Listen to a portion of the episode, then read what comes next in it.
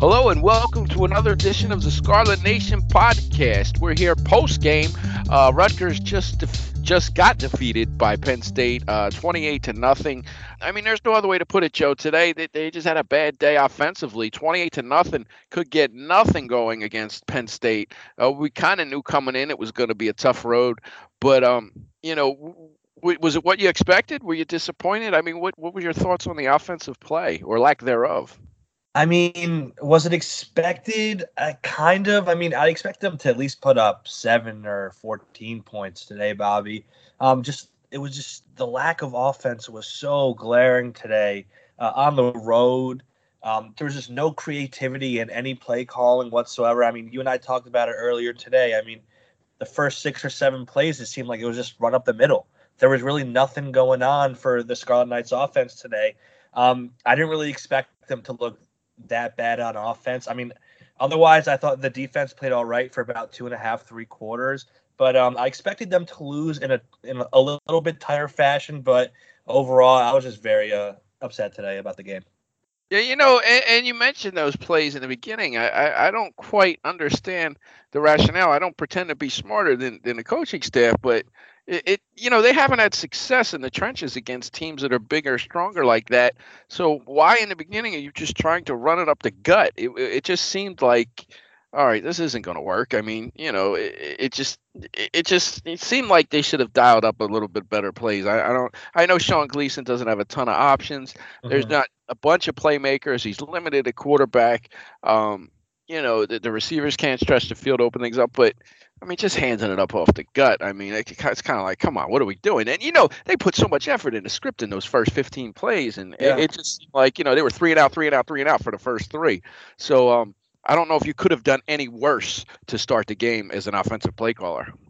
Yeah, I mean, it was a true Big Ten game in a sense. I mean, it was it was sluggish. There wasn't a lot of offense early. Uh, both defenses were pretty stout. Uh, both defensive lines played well. I, I, actually thought Rutgers' defensive line, for the most part today, played well. Um, I thought Aaron Lewis played well. Julius Turner is always going to play well there. Um, I just, it was just a true Big Ten game. It was just a slugfest that Rutgers just really couldn't get out on the board on. It, it was just very odd. It just felt weird, honestly. Well, I, like you said, the, the, the offensive woes really came into full focus, and and you know, Greg Schiano's a defensive minded coach. You know, the first time around, uh, other than those couple of years where you had Kenny Britt and Tiquan and Ray Rice and Mike Teel airing it out, you know, there were a lot of those ugly uh, wins in games where you know that there was I can remember you know I remember one Connecticut game they won on a safety it was 12 I believe it was 12 yeah, yeah. Blair Bynes made a safety so you know it, we're not strangers to to defensive battles, but you know the offense has to do something. I mean, and and what's the answer? I don't know. You know, they're trying to develop these young guys on the offensive line, but it takes time and and it receiver i thought it was really glaring today so these guys just could not get separation at all and even when bo melton got a little bit you know he, he couldn't you know you saw that long pass to vedral he had to step on his on his man and you know mm-hmm. vedral underthrew him vedral vedral i'm sorry i keep switching up between the pronunciation i do it all the time tell you our northeastern accent comes in but um you know it, it was just it was just an ugly game and that's a game too penn state was ripe for the pickings you know they're six and four they're not playing for anything, you know, monumental. It was senior day, but you had guys sick. I mean, it, it was if there was any day they were prone for an upset, you know, today might have been it. Their quarterback was was down and and um Rutgers just could do nothing offensively. I agree. And and you know what was weird, Bobby? Um it seems like almost every third and medium or third and longish, I feel like they do that Noah Vedral draw play that like almost never, never works. In my, never. I don't know why they do that all the time. I mean, yeah, I, I understand that they don't trust their offensive line to pass, protect, but I mean, something's got to give. I mean, uh, you either run like a read option, a zone option, or something, or you just throw the ball. I, I don't understand what that quarterback draw does for the offense ever. And you know, I'm always confused too when, when there's a third and four or something, and you see a downfield pass. It's like you only need a few yards. You know what I mean? This is yeah it's not rocket science. You know what I mean?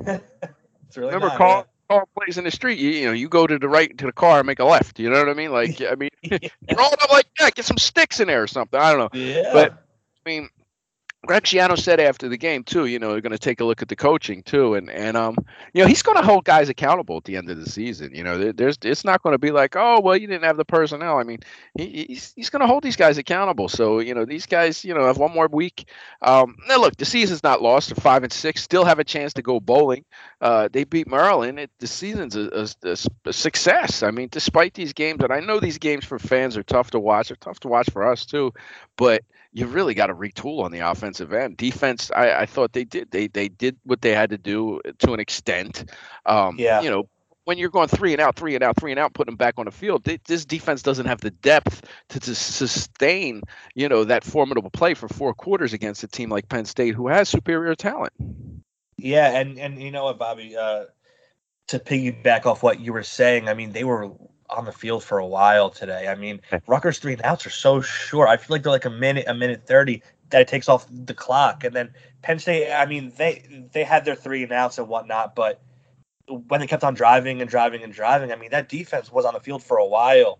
And you know what? Also, the secondary played well in the first half, but then the wheels kind of fell off too towards the middle of the third quarter, fourth quarter. I mean, I don't know. Like this secondary unit has really let them down this year. The whole the whole entire year, honestly. I mean, besides the Temple game, Delaware, and whatnot, I I, I just feel like this secondary unit really struggled from from the get go, and they had a lot of seniority on that unit. So I'm not entirely sure what kind of happened to them this year. Well, you know, you had some injuries there, and, and I don't think the younger guys uh, are there yet. I think what you're going to see in the future is a, is a secondary with, you know, um, Elijah Clark and Shaquan Loyal mm-hmm. and, and Desmond Igbinosun.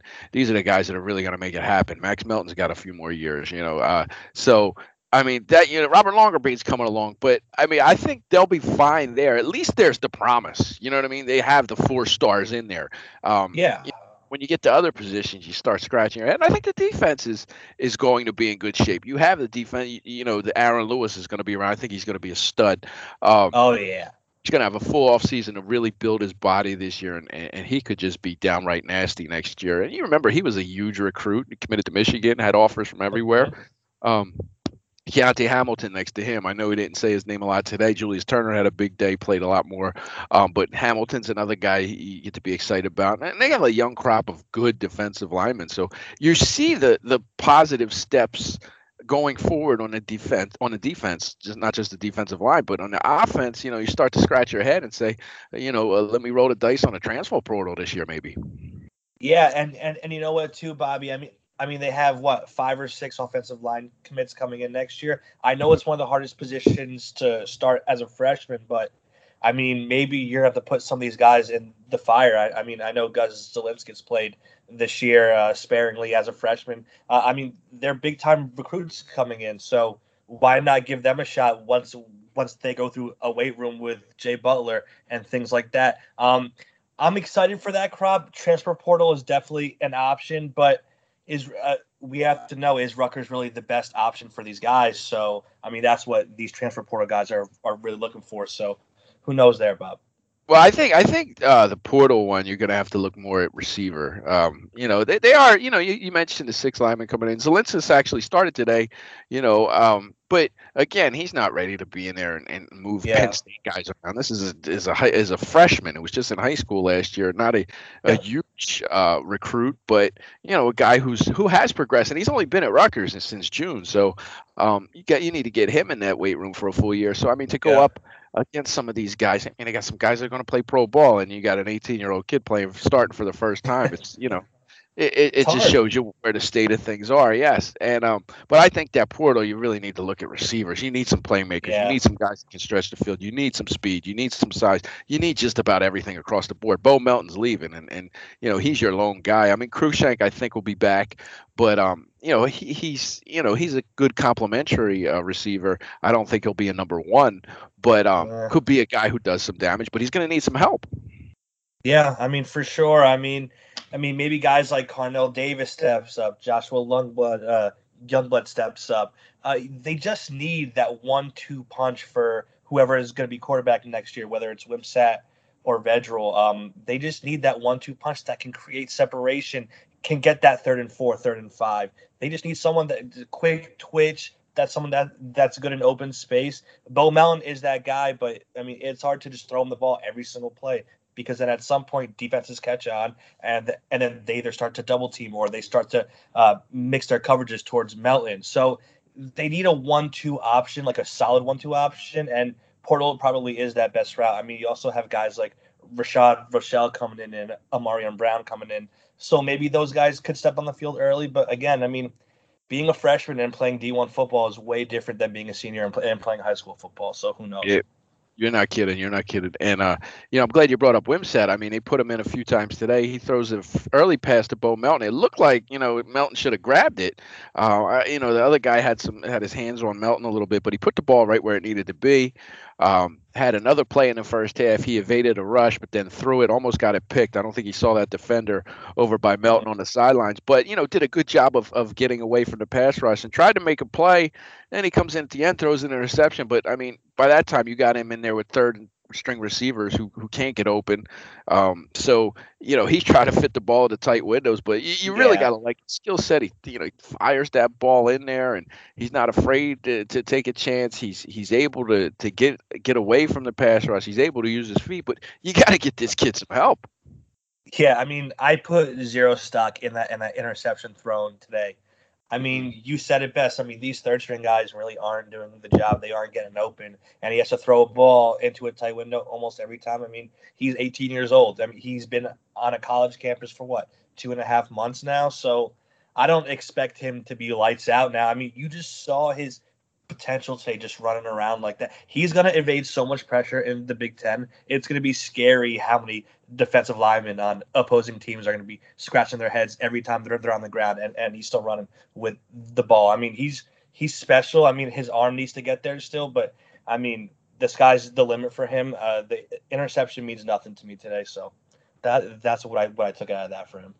You know, and you when you watch him throw, sometimes he just flicks his wrist and and that ball takes off, and it, it's something you really haven't seen uh, out of some of these quarterbacks in the past. You know, and, and Vedral, you know, he he does an adequate job, tough kid, but mm-hmm. you know, just doesn't have that zip on the ball that that Wimsatt has, and um, you know, it's something you can't teach.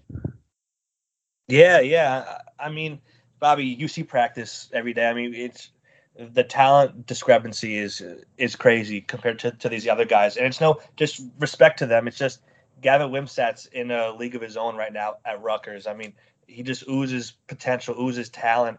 Um, it, it, it just he just passes the eye test in, in every which way. And next year is gonna is gonna be promising for him, especially if they get him some help at the wide receiver position next year.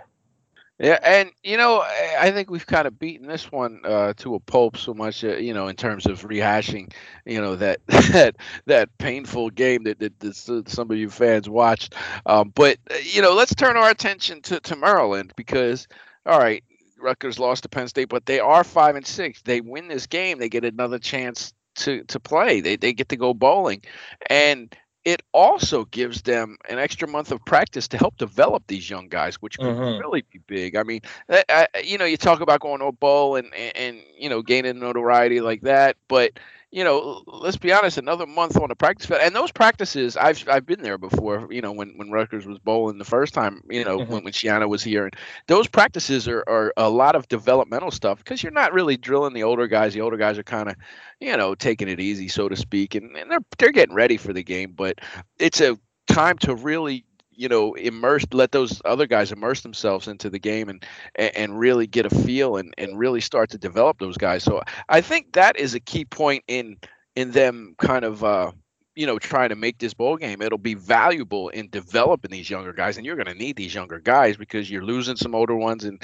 and you know some of them just you know you just got more talent coming in. So mm-hmm. um you know, Maryland, as we speak, we're recording this as they're playing Michigan. Now, I, I haven't looked at the score in a little bit, um, but um, you know, what do you think of this game and, and where they stand against uh, uh, the Terps? I mean, with the Terps, I mean, I actually watched the majority of that Maryland Michigan State game last weekend, and they do have a formidable passing attack. Um, but other than that, I mean, their offensive line isn't that strong. Uh, I mean, Tagovailoa. Uh, I, I don't know how to pronounce his name well. I'm sorry, but I mean he can throw to his mean, brother. Yeah, to his brother. To his brother. Yeah, yeah. He can throw some good balls. I mean, he's actually really good on the deep balls, but other than that, his intermediate to short route game isn't great. And I think Rutgers could actually exploit that this uh, next weekend. Uh, the Maryland rushing attack isn't anything special. They're very undisciplined, like we saw last season. Nothing's changed in that regard, and I think it's a really good chance to get um, a nice home win and into a, a bowl game next weekend. So uh, I think next weekend could be fun for uh, Rutgers fans. Yeah, and, and I mean, I guess the key it's not so much to what what uh the Terps are doing. I mean, by the way, I just checked they were down as we speak, twenty-four to three. So, uh, you know, doesn't seem like there's going to be a great comeback. If it is, I apologize for being wrong in that. Um, but you know, they're playing for the same thing. So, I mean, you got two teams with their season, you know, pretty much on the line. Two teams that came into the Big Ten in the same year. Um, you know, it's been kind of a back and forth in terms of you know each year. You know, I, I don't have the record off the top of my head, but you know, all those games have seemingly been pretty pretty tough games, pretty close games.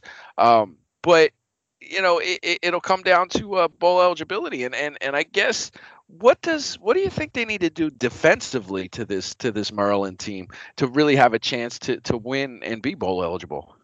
Well, what I what I think they need to do is to really cut down on giving up those explosive plays. I mean, maybe play a too high safety look and like really make them just throw the ball underneath and and then have those short tacklers back. I mean, hopefully uh Fatukasi comes back and then Tyreek Maddox Williams comes back, but they just need to just bracket that above coverage and just really hone in on playing a, a nice zone where where they can kind of funnel everything into the flats and that they can make tackles there. That's what I think they should do. Do I know what they're going to do? No. Uh, I'm not a coach on that staff, but that's what I would think of. That that's where I would start a game plan. I would just try to eliminate those big plays as much as possible, and then the Maryland quarterback is definitely going to make a mistake at some point. So uh, we'll see what happens with that one and he could get frustrated and it could throw off the the, the, the chemistry and uh, mm-hmm. I think it'll be good for for uh, Coach Schiano to kind of try and dial up some blitzes and frustrate him and, and, and get to him. You got you got to hit him. You know what I mean? You got to get him out of his, his you know make him uncomfortable. And um, I think that way they could stand a chance. But you know, it's it's one of those. This is one of those series where you know anything can happen. We've seen some wild games between the two. Rutgers mm-hmm. obviously won last year, but Maryland was was without some players. So um, a chance to extend the season, go bowling. Um, even if they don't win, its season will still be considered a success. And you know, it's been it was some dark times there with Chris Ash leading the way, and uh, yeah. I didn't I didn't think I'd mention him on the podcast, but um, yeah, right but I, I, think that about take us to, to the yeah, Joe. Any other closing thoughts about this game today, or or you know next week's, or anything in general? I mean, it's just a, a erase this game from the memory. I mean, it happened, twenty eight nothing.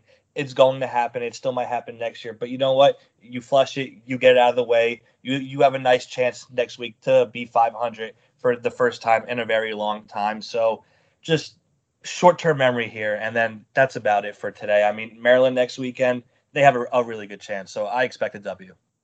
All right. Well, we'll be reporting from practice all week. Uh, happy early Thanksgiving to everyone. Joe, thank you for joining me. Uh, we'll be back again, more stuff this week, and back again for another post game podcast.